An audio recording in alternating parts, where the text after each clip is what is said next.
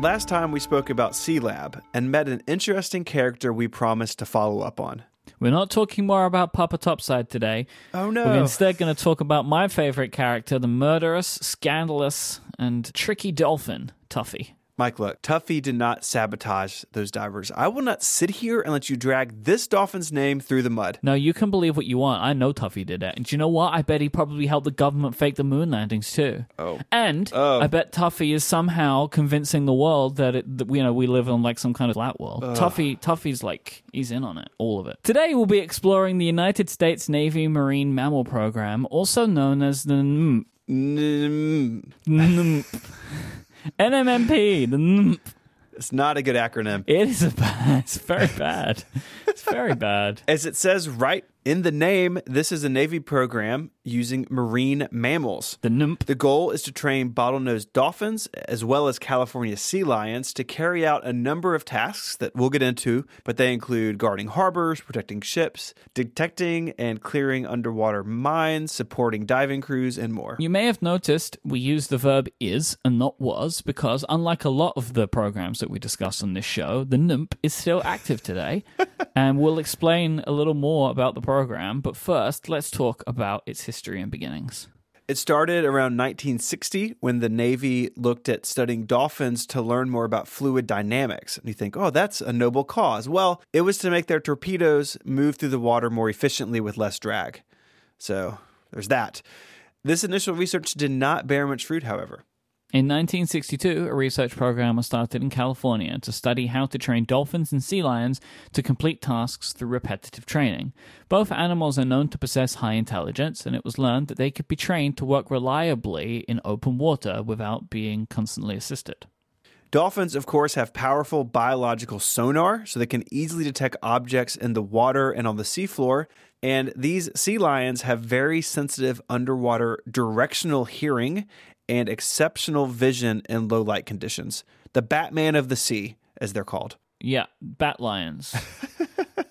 This program is where our old friend Tuffy enters the story, a perfectly innocent dolphin who was trained to ferry supplies between the underwater Sea Lab 2 habitat and the surface and even help rescue divers who were in danger. but as we spoke about last week, our friend Tuffy's track record was not perfect during the mission. In 1967, the NMP was classified and its funding became unknown to the public.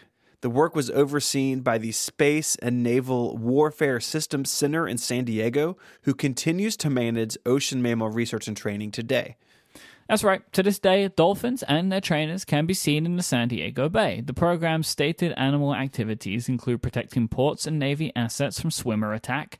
I don't know what that means, like swimmer attack. Is that like an attacker who swims, or just like someone who's swimming and bumps into something? I guess could be either.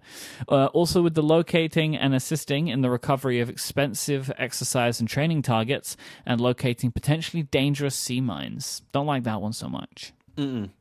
There were five marine mammal teams, each with their own specific training and animal type. So the Mark 4, 7, and 8 teams use dolphins, Mark 5 uses sea lions, and Mark 6, they're the crazy ones, they use both sea lions and dolphins. Way overachievers. I know.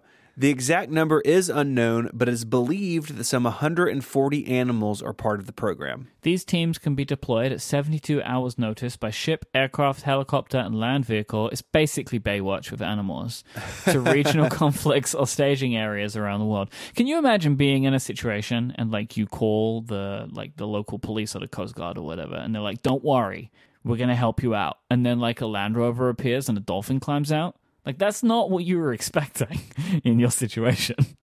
Tuffy's got it. The dolphins are coming. Of course, some are unhappy that the military would use animals for such missions. of course, that's a completely understandable point of view. Yeah. The Navy's policy is that only positive reinforcement techniques used with their animals in training. So no negative reinforcement techniques. They're given rewards for behavior, not uh, they're not punished, uh, and that they are cared for in accordance with accepted standards. That's a very vague. That's very vague, isn't it? well, uh, look, the next point you put some meat on the bones here. All See? right, well, okay. See Let me see if I can help these accepted standards. These include the Marine Mammal Protection Act and the Animal Welfare Act, and the program is an accredited institution by the Association for the Accreditation of Animal Laboratory Animal Care. I want to read that again. The Association for the Accreditation of Animal Laboratory Animal Care. What a name! What are they? The ALAC, uh, which requires research programs to demonstrate that they meet standards of animal care beyond these required by law. The NP is also listed as a member of the Alliance of Marine Mammal Parks and Aquarium, AMPA. the most fearsome alliance on planet Earth, and is governed in part by an institutional animal care and use committee.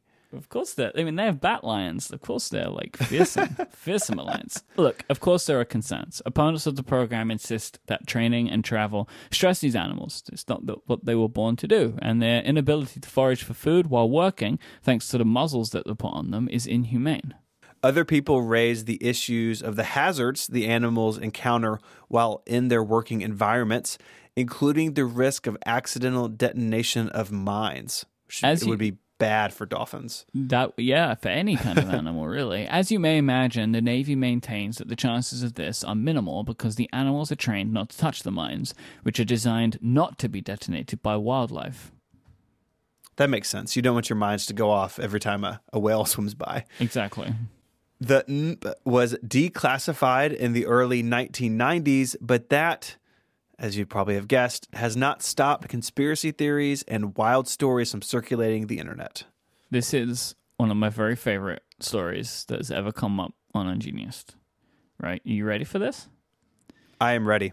In 2005, there were media reports that some of the Navy's dolphins, equipped with poison dart guns that were trained to attack hostile swimmers in the water, escaped a local training facility in the aftermath of Hurricane Katrina.